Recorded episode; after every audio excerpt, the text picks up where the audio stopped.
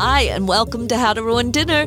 This is your host, Mary Trays, and I'm here with my lovely co host, Valana. Yep, Valana Dundina Doolin, that is.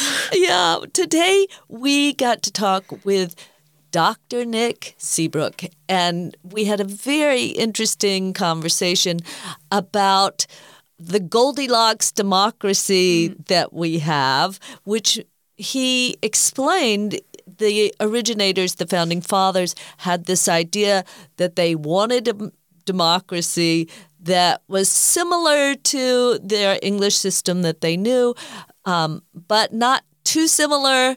And they wanted to be able to elect the president, um, but not too much uh, of of a democracy, so that um, the the wild and crazy people um, were not in some way controlled. That's how I understood it. Mm-hmm. You can listen and see what he says for yourself, but just this idea that it was not too hot, not too cold, but just the right amount of democracy. Yeah, the principles of democracy, but, you know, reined in maybe a little. Yeah. Yeah. Kept in check. Yeah. So we talked about that, and we also talk about um, some of the ways in which redistricting is done and gerrymandering. Gerrymandering. Yep. Yep. And independent redistricting. Yeah, and the the the the solution may be independent commissions to the problem, but that those are very difficult to find or to put in place. Was the way I understood Yes. Yeah. him to see that.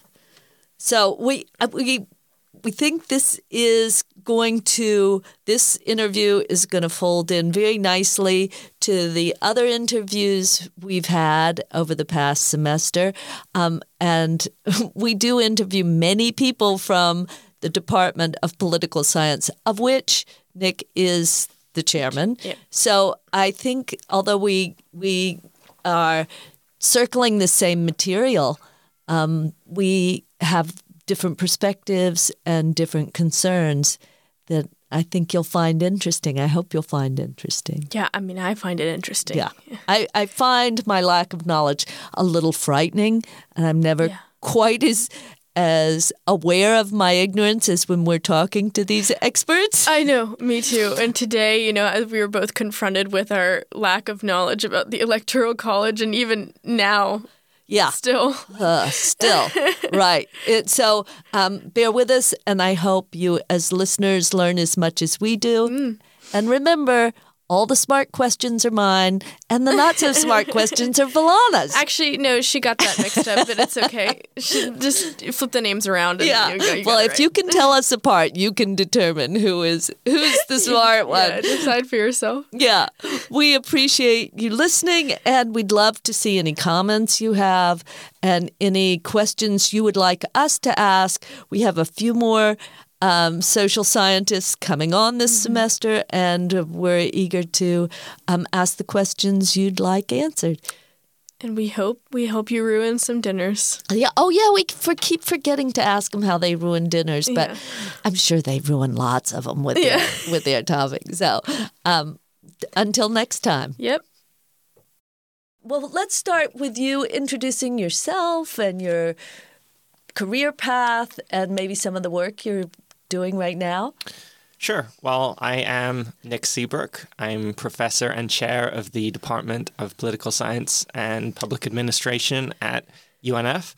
And I would say that I've had a somewhat unusual path to this position um, in that I'm an immigrant to the United States. I spent pretty much the first half of my life in the UK, where I was born and where I grew up, uh, and when I where I did my undergraduate degree, and the second half here in the United States, pretty much entirely in in academia. And usually, when you have professors at American universities who have come here from other countries, their focus tends to be on either international politics or comparative politics. So it has some kind of um, dimension uh, that that draws on that background. Whereas I've always, really ever since high school, been primarily fascinated with US politics itself. And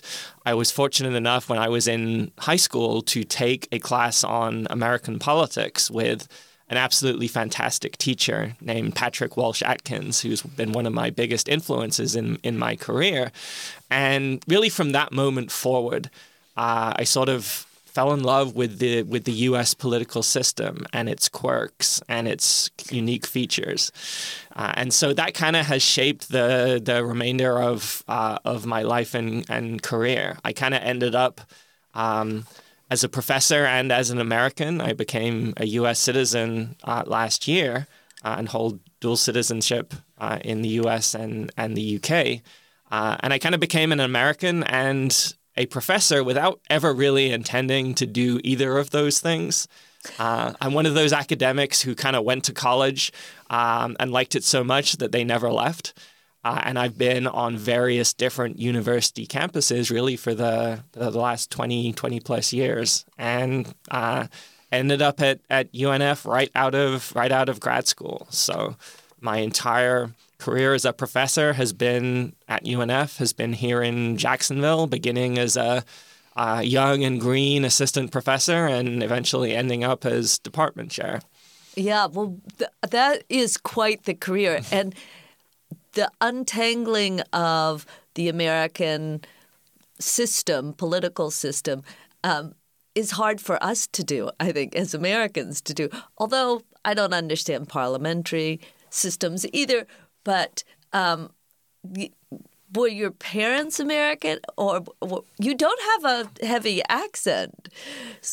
I so I, I kind of think that I have now this weird sort of hybrid, um, which uh, the accent kind of has incorporated all of the places that that I've lived. From the UK, I spent quite a bit of time in upstate New York, uh-huh. uh, in Buffalo when I was in in graduate school uh, and then ending up in here here in Florida, and I find myself saying y'all uh, right. every now and then. Uh, but I, it, it's interesting when I talk to someone who has a background in linguistics and really studies accents, they can kind of hear all of those different places. Yeah, places yeah. in in my accent. Every now and then, I have someone who I'll talk to will say, "Oh, are you from the UK?" or uh, "Did you spend time in upstate New York?" Uh, so I, I do though f- find that I can kind of snap back and forth uh, when I go home when I talk to my right. parents. Um, the the British part of me comes out a little bit more than it does when when I'm here. Uh, but actually, no, both of my parents are, are from the UK. Uh, grew up there. In fact, my entire family still still lives there. Um, but my exposure to the United States as a child really came uh, because uh, my dad, who was an attorney, uh, did quite a bit of international work for his firm. And for many, many years, he was the North America representative and worked with clients all over the US, was traveling here pretty frequently. Uh, and so we ended up coming to the US pretty often on vacation when, when I was a child. So it, my, my my my love of America kind of came in stages. It was growing up and being exposed to U.S. media and culture, and in terms of movies and TV. Uh, it was traveling here and, and visiting various places in the United States throughout my childhood. And then finally, it was um, the political side of things. It was in high school taking an American politics class. This was all occurring when the 2000 election was happening. Oh, yeah. Between, was an interesting time. Between Bush and Gore. And so uh, following everything that was happening with the recounts and, and the lawsuits. And really from that point, I kind of knew that, that American politics and American government was what I was interested in.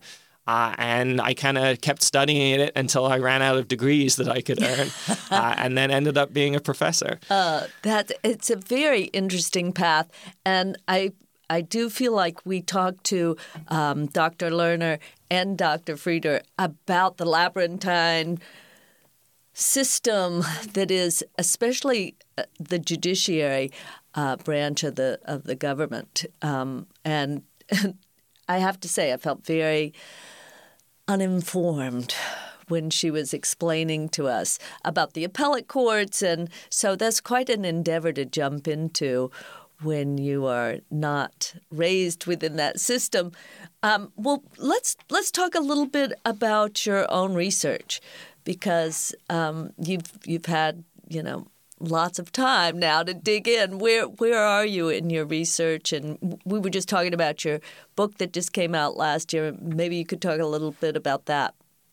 Sure. So I think having the background that that I've had, I've always been drawn to the parts of American politics and government that are that are unique that you don't find in other countries that weren't a feature of the system that I grew up in. And one of the major things that I tell students about uh, the UK and they're just flabbergasted out is that the UK does not have a formal written constitution in the way that the US does. It's a political system that is based very heavily on tradition and convention. Things are done in a particular way because that's the way that they've always been done for hundreds and sometimes even a thousand plus years. Uh, and so um, the the elements of the U.S., the things like the electoral college, this kind of weird. Uh, weird system that's used to to choose the president that I was first exposed to in, in high school during the 2000 election. And then when I was in grad school, the the topic that really caught my interest and which has been the primary focus of my research throughout my career was the drawing of districts yeah. to be used in in elections, which um, remarkably enough is a pretty uncontroversial thing pretty much everywhere else in the world, including the UK. Whereas in the United States. Can, can I just ask you a question there? Sure. Is that because it's done just geographically, like within the boundaries of, you know, a certain mileage that makes sense that they're square? I, I wouldn't say that it's done just geographically, but the most important difference is that it's done independently. Uh-huh. Um, so in the UK, there's an entirely independent agency called the Boundaries Commission, and there's one for England, there's one for Wales, there's one for Scotland. Uh, that is completely independent of Parliament, of the House of Commons, of the Prime Minister, and the Cabinet and is kind of just made up of bureaucrats, of, of statisticians, of map makers, of people who seems so who, logical. Right, who approach this from kind of the, the goal that you're saying. What makes sense geographically? What makes sense in terms of in terms of communities? And um, throughout not just the, the, the countries of the British Commonwealth, uh, but really throughout Europe and and in almost every other uh, advanced democracy, they've grasped this fundamental idea that the people who are going to be running for election and re-election in districts should not be the ones who are also responsible for drawing those so, districts. So, is there any chance? I mean, when you see those districts and how they're drawn, and they're just they're just unexplainable. Is there any hope we're going to get in the United States to a more independently selected path or I don't system? I'd say probably the major obstacle uh, and the major explanation in, in, terms of why the U.S. hasn't made the changes to redistricting that other nations have is the the federal system. Is the fact that each individual state has responsibility for deciding how their own districts for their state legislatures or for the city council here in Jacksonville get drawn. And the default position, absent any kind of constitutional requirement, has been that the state legislature, the state government, gets to make those decisions. And once that power is is vested with an institution that has really strong incentives to hold on to it, that has really strong incentives to um, to, to use redistricting in a political way, it's incredibly hard to kind of wrestle control of that power away from them. Uh, we have seen that there have been a number of states, including here in Florida, that have taken steps towards reforming the drawing of districts. Uh, our problem here in Florida is that it didn't go go far enough. So um, many people may be familiar with the Fair Districts amendments that were added to the state constitution back in the 2010 election, um, which essentially codified into the Florida Constitution a rule against gerrymandering. And yet, what we've seen for the two decades since then is that governors, members of the state legislature have effectively ignored them, including uh, Governor DeSantis in the most recent redistricting process, where he not only vetoed the map that the legislature had produced, feeling that it didn't go far enough to help Republicans both uh, in the state legislature, but also particularly in in Congress, um, but seized control of the process and produced what, in my view, is probably the uh, the most egregious gerrymander in in the country. So the the lesson I think we can learn from that is that. Um, you can put legal requirements in place which say that politicians shouldn't use district drawing for political advantage, but that's not going to be effective if they have strong enough incentives to do so anyway. And they want to roll the dice with the state courts or the federal courts and hope that they can can get away with it. The states that have effectively addressed this problem, and there are a few of them, most recently Colorado and Michigan, uh, have amended their their state constitutions to create fully independent, citizen-led commissions that end up drawing districts. And that ultimately, I think, is the solution. But the problem, of course, is that you have to do that in all 50 states. And some state constitutions are easier to amend than others. Um, it also requires legislation from Congress when it comes to districts for the U.S. House of Representatives. And of course, we know that Congress uh, is not especially effective at passing legislation either. So. and you just have one political layer after another political layer after another political layer, right? It sounds like uh, at every point there's some political agenda that's going to take priority. Um, and getting an independent group in there sounds almost impossible. Uh, how often can these districts be redrawn? Is it with every new administration? I don't know how that works. So they have to be redrawn at least once per decade. Um, because there is a constitutional requirement that was established by the Supreme Court back in the 1960s called One Person, One Vote, which was also the title of my most recent book on. Uh, on redistricting, which focuses on the history uh, of gerrymandering, going all the way back to the colonial era, the founding era, uh, and one of the lessons is that this is something that has always been been happening. It's it's not a modern phenomenon. It's not something that's unique to the present day. It's been ubiquitous throughout uh, throughout U.S. history. Uh, it's been something that's uh, that's always been with us. But since the 1960s, every time we get a new census, every time our population numbers are updated, all of the districts have to be redrawn to make sure that their populations are equal um, to leave those districts in place would would violate the Constitution. And so this practice has kind of put gerrymandering on steroids to an extent. It's become something that happens every decade in every state, sometimes even between the census as well. Uh, so while there's that requirement that it has to happen every two years, there's generally nothing stopping a state legislature or a governor who are sufficiently determined from tinkering with the district boundaries at any point if they feel that they can gain some kind of uh, some kind of advantage for it from it. Um, in the states that have, like you were saying, Colorado, I think, um, has there been a noticeable difference in the way that like elections happen and or the way that the political state of the states at post like making that change?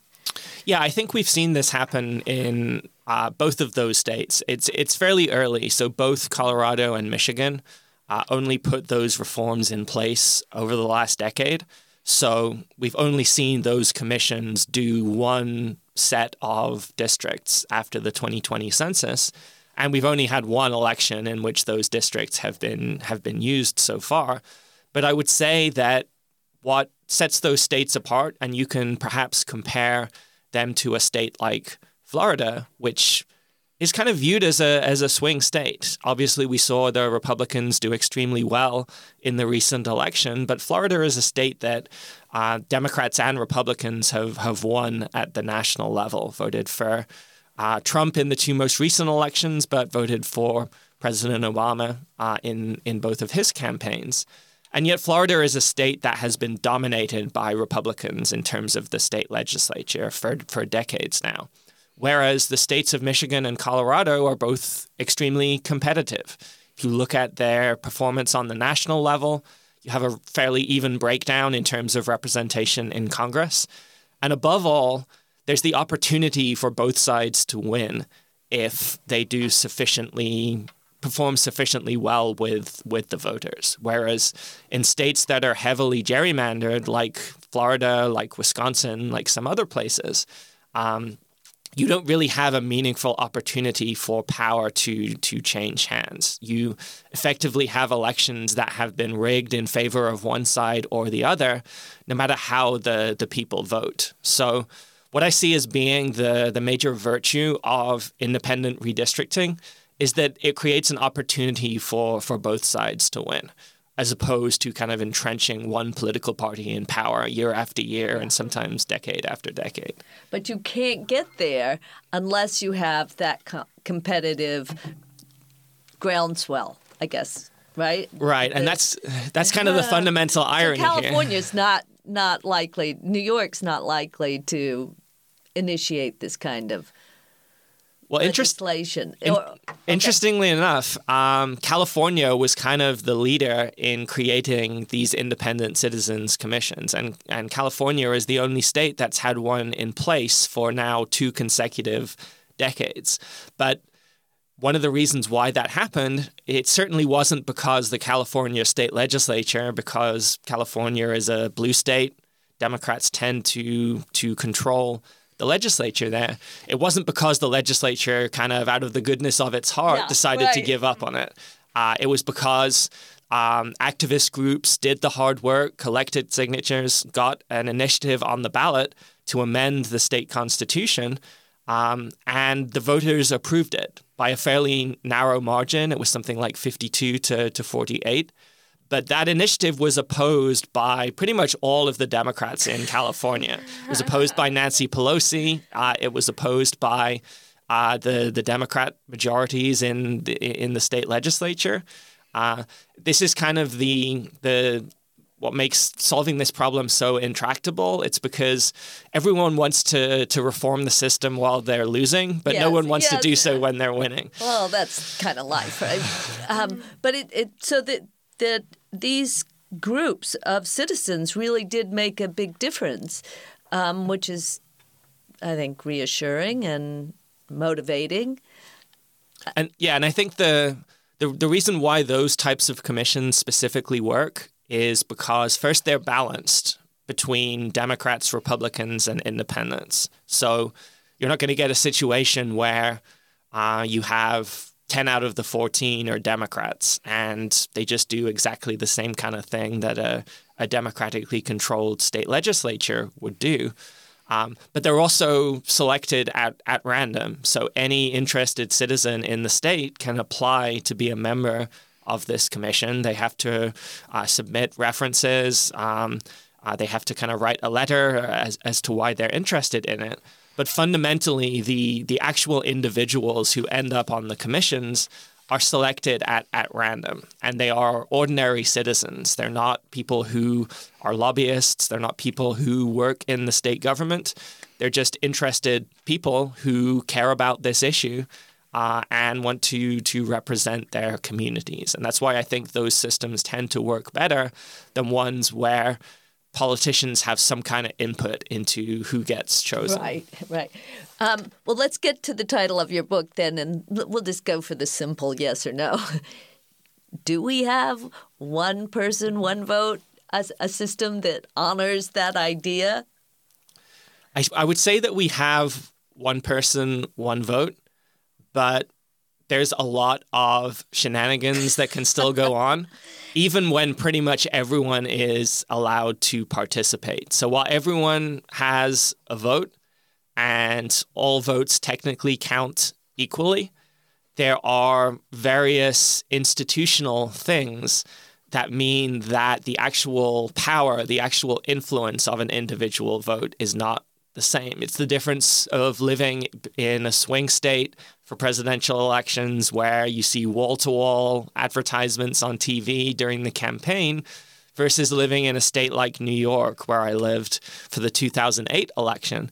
And neither the candidates nor the advertisers care about New York because it's always going to go one way or the other. It's the difference between living in a district that was drawn fairly, where both sides have a reasonable opportunity of winning, versus living in a district that's been gerrymandered so that the outcome is, if not preordained, at least has uh, a pretty sizable thumb on, on the scale of democracy. And how does that feed into the electoral college? I mean, that's where I I don't know how many times I've read about the Electoral College, and if you ask me, I would fail any test. Yeah. If you gave me a test on the Electoral College, I would probably revert to my high school answer that it had to do with, you know, mm-hmm. balance of state populations. I don't know what corny thing I would come up with, but Well, the, the Electoral College, I think, is fascinating because it's so uniquely American. It was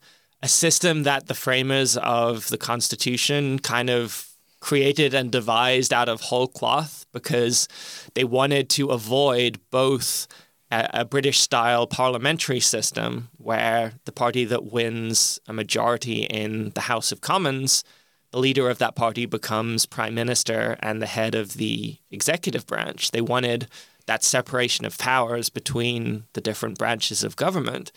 But at the same time, they didn't want a directly elected head of state. They didn't want the president to be chosen by a popular vote. Um, one of the, the many ways in which they kind of um, they liked some democracy, but but not too, much, much, yeah. democracy. Yeah. Um, and so they created this really, really bizarre system where you have this intermediary between the voters and the selection of president uh, in the form of these presidential electors who get chosen in their individual states. Um, and ultimately are the ones who vote and decide who the president will be. And so when you see the uh, the news coverage talking about electoral votes versus popular votes, those electoral votes actually represent real people, um, people from the state in question who have been chosen ahead of time to represent a particular candidate. And we've kind of hidden all of this behind the curtain uh, in terms of modern presidential elections. So you go to vote in the 2020 election in the state of Florida, and the names that appear on your ballot are Joe Biden and Donald Trump for president. But what you are actually technically voting for in that situation is a slate of individual presidential electors who have been chosen beforehand and effectively pledged to vote for either Donald Trump or Joe Biden uh, in the actual presidential election, which is the one that occurs when the members of the Electoral College actually actually vote. So we've kind of tried to add a, a, a, veneer of democracy on top of the Electoral College. We've created systems where we tie the way that the individual electors vote to the popular vote in, in, in specific states. So let's say, as happened in 2020, Donald Trump wins the popular vote in the state of Florida. What that really means is that the Trump state uh, slate of electors are the ones who get to vote for president from Florida, and they've been selected because they're loyal to to Donald Trump. They're Republicans. They're political insiders. But this is all going on under the hood, state by state, aggregating together into the electoral vote and the maps of red states and blue states that we see on uh, on our televisions. So it's it, it's a really odd system. I think it's telling that in the 200 plus years that it's been in effect, not a single other nation has copied the electoral Yeah, college yeah, and incorporated it into their own constitutions. I mean, it, is, is, it? Am I understanding it correctly in that they are obliged to the electors are obliged to vote for the popular candidate, the the one the candidate who won by popular vote, or is that not the case in all states? It's not the case in all states. In fact, it depends on the individual state laws. So, in some states, electors are legally required to vote for the candidate who won the popular vote in the state. Um, and they will be removed and replaced with someone else if they fail to to do so. Uh, in other states, that's not the case. And that leads to a phenomenon known as faithless electors. And this actually happened uh, in a number of places in the 2016 election where you get these kind of quirky individual presidential electors who decide that they're going to vote for someone other than the candidate that actually won the popular vote in, in their state. And there's a long history of these faithless electors, usually only a handful of them in any individual election. Um, never to the level where they've actually affected an outcome, but it's just another one of these kind of strange, uh, strange quirks of, of this system that we have. What do we have here in Florida?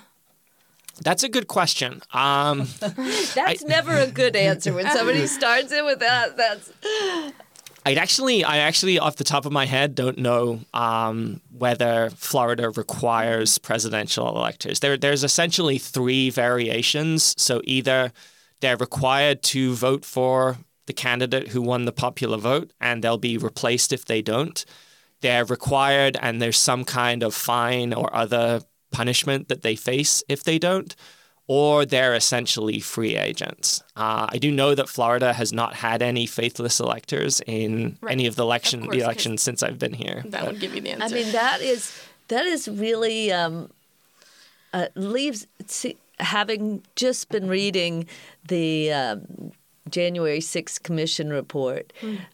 it seems like that does leave room for a lot to happen um, if you don't have a requirement to vote according to the popular vote. I mean, they weren't successful, but right. there was certainly a will to overturn the popular vote. And the way I'm understanding this is it could happen if you got enough electors to become free agents. Mm-hmm. And this was actually a a strategy that was attempted back in 2016. And part of the reason why we saw so many of these faithless electors in 2016 is that there was actually a campaign uh, that was organized.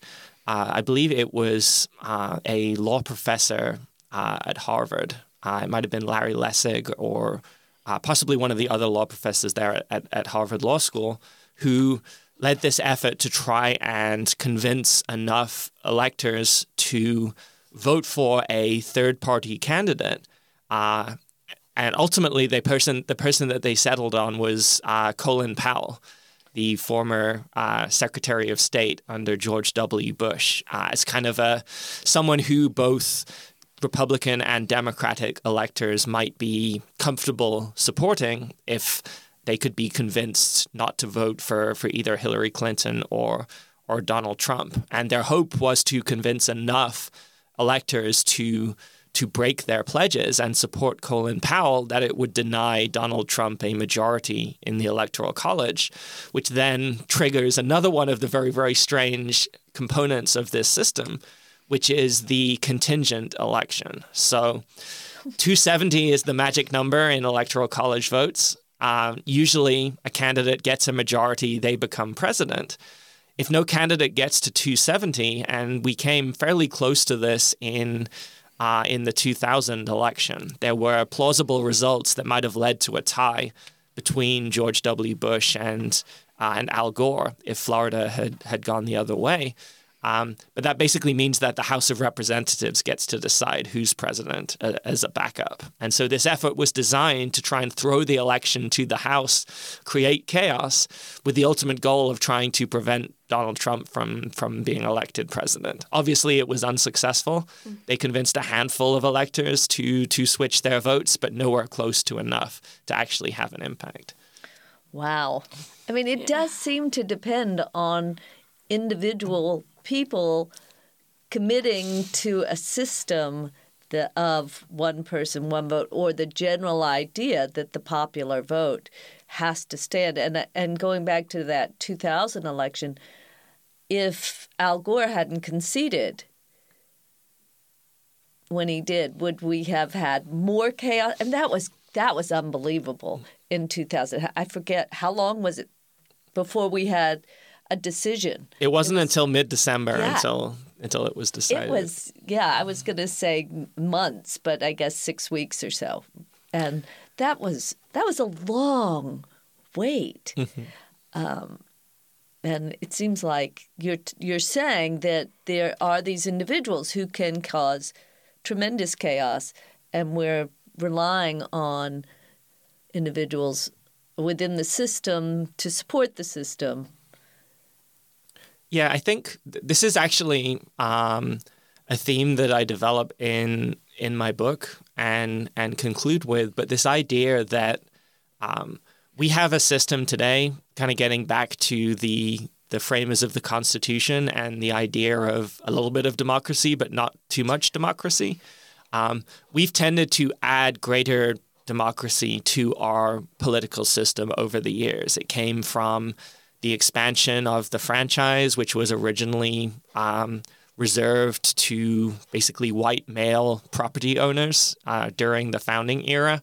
Um, we've seen over a series of constitutional amendments the right to vote um, being expanded to groups that had traditionally been disenfranchised. We've seen the system become more democratic in, in certain ways, allowing voters to uh, amend their state constitutions through popular initiative. The um, uh, the election of members of the Senate by by the voters as opposed to mm. to the state legislatures, and so I think because that has been the overwhelming direction throughout most of U.S. history, we kind of assume that that it's an inevitable historical path that that we've been on, and that we become more democratic, right? And that backsliding is not going to to occur. Whereas the point that I make in my book is that there's there's been nothing inevitable about this, and there's nothing inevitable about our system continuing to be democratic or becoming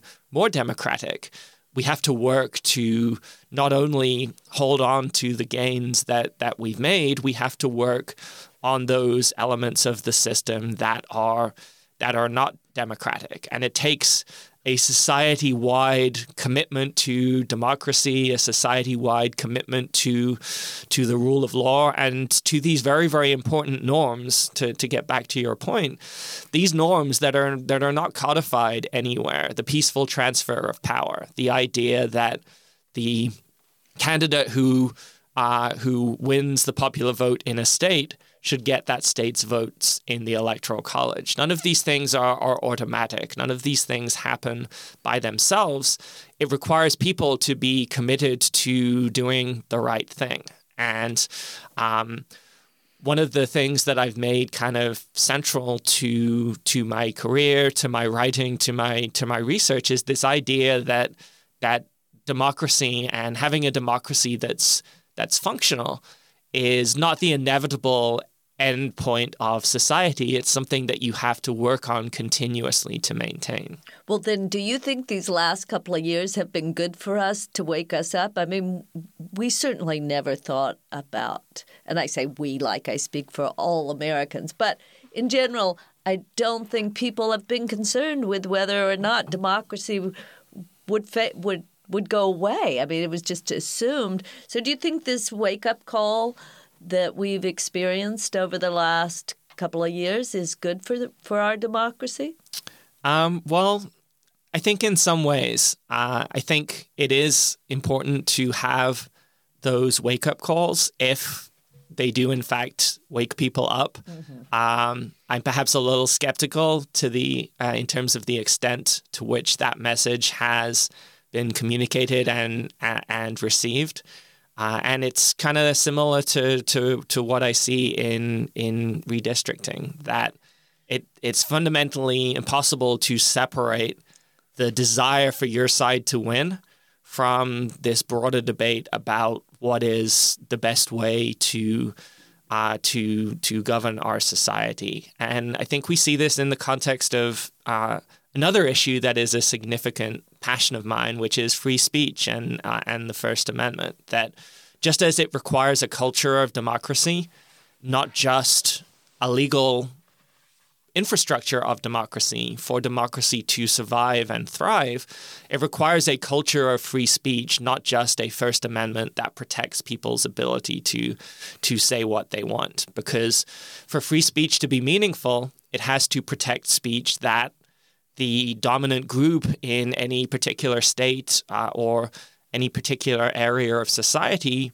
finds finds offensive, finds um, objectionable. That's what makes the the First Amendment the force that it is. And, and I think in the same way that we've seen democratic backsliding, I think we've also seen in our society a tendency to want to censor or punish speech that uh, that offends us or that we don't agree with, rather than fostering a culture of of free speech. And in a lot of a lot of ways, I think this is a product of the overall polarization of our society. The um, the idea that those who disagree with you politically are not just wrong, but they're enemies. They're people who are attempting to destroy the country, destroy the American way of life.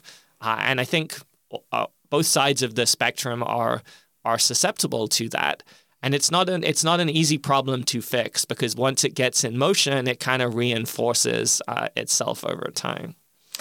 Uh, where do you see what do you see as the role of academia in all of this? So, this has been uh, obviously a major uh, topic of controversy here in Florida recently.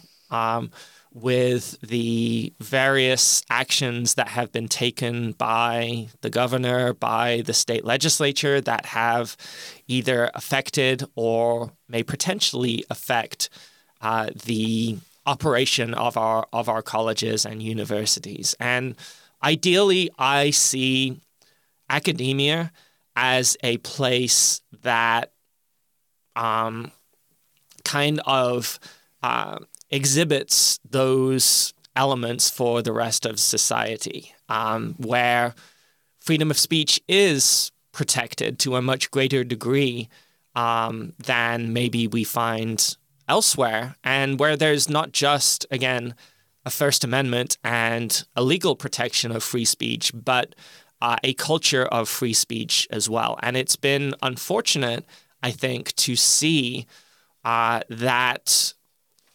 important role that I think academia plays be undermined both from within and from outside of academia as well. Uh, so I've, uh, in terms of the things that I've been talking about most recently, uh, I have been a significant and outspoken critic of the governor's efforts which I see as undermining academic freedom, particularly things like the Stop Woke Act, which was an attempt to prohibit professors from teaching certain concepts, certain ideas in their classes. I think that is uh, a major problem, and uh, it's something that should be um, should be opposed.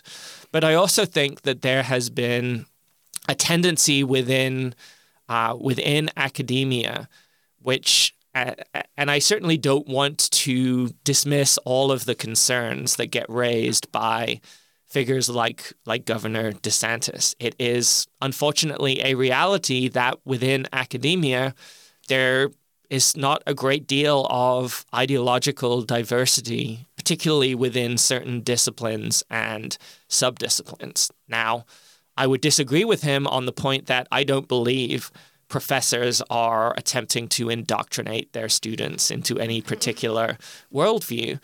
But I do think it's a problem when 90% of academics in a given area are Democrats, are on the left of the of the political spectrum. I'm very pro ideological diversity within academia. Um, I also think that we can do more to ensure that individual faculty members not only enjoy the technical legal protections of academic freedom, but also feel free to speak their mind on issues of public concern, to address controversial topics with students, an environment where students feel free to express their views and to discuss these issues without being concerned that um, that their grade may may suffer. Uh, and it's been an unfortunate reality uh, in academia uh, in in recent years that both speech by professors and speech by students has not always been protected to the extent that I think it should be. Yeah, there you just you just had a whole lot there, and the echo chamber, I think, of the left or or liberal points of view is something that that the academies, universities around the U.S. have been accused of that. There is such a left leaning, mm-hmm. liberal position in American universities that even the methodologies of disciplines cannot overcome that bias.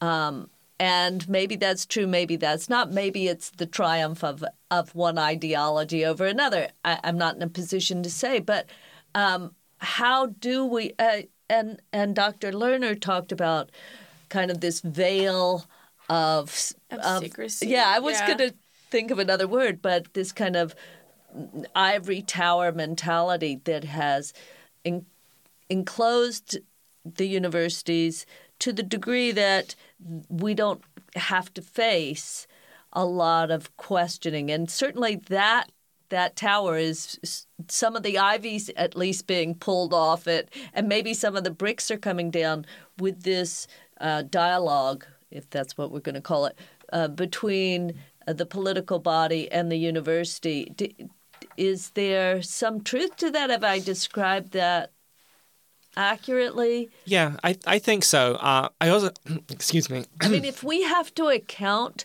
for our positions against people who hold different political ideologies, so if if professors and and uh, the university in general has to take the time to explain why their ideas are correct, will that help um, change sort of uh, the the understanding of what the university does?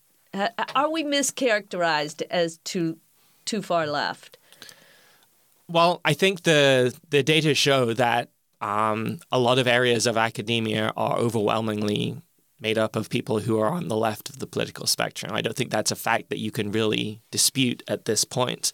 Uh, where I would push back is the idea that people go into academia in order to promote oh, their yeah. political views. Uh, I certainly that's not the reason I went into academia, and I would say that also goes for the vast majority of of my colleagues as well. That we went into this because we want to to learn we want to help contribute to the accumulation of knowledge and because we want to educate students to teach them skills to set them on the path to successful careers. And so we don't approach our job with the idea of convincing students to think a particular thing, whether it's a left uh, idea or a right idea. We approach this with the goal of providing students with the tools to make those decisions for themselves. And UNF is an institution where we have students from all political backgrounds. And uh, I, I've been here for 12 years now. Um, I have not seen nor really heard any evidence of um, indoctrination in the way that it gets framed being right. an issue grooming. here at UNF. I mean, the, the, even the language shifting it to grooming yeah. is, is, is so kind of gross. well, what about, um, do you think that, that publishing sort of um, balances that political left leaning tendency. I mean, it isn't the case that university professors are only speaking within their own institutions. They are they are writing papers. They are putting it out in the public. Um, or do you think the same problem exists within academic journals that the committees are also left leaning and the selection process is also imbalanced ideologically? I do think those things are problems, but what I would also say is that I don't think this kind of decline in trust is something that is unique to to academia. I think we've seen similar and parallel developments in public opinion over the last couple of decade that, that decades that there has been a decline of trust in institutions more generally, political institutions, academic institutions, even other institutions religious within institutions, religious institutions, sure. law enforcement, the law- military, yeah. uh, basically across our, our society. And um, this is kind of a much uh, a much bigger and broader question, but it's hard not to conclude that this perhaps has something to do with the decentralization of of the media, the rise of social media, kind of the um, the the information environment that we live in being fundamentally different from from previous uh, from previous eras. That uh, instead of getting your your news from uh, from a few TV stations or newspapers that kind of act as as gatekeepers, suddenly we are confronted with essentially unlimited sources of in, of information, and so you kind of develop those those information bubbles that people live in. They're only hearing one side of uh, of the debate.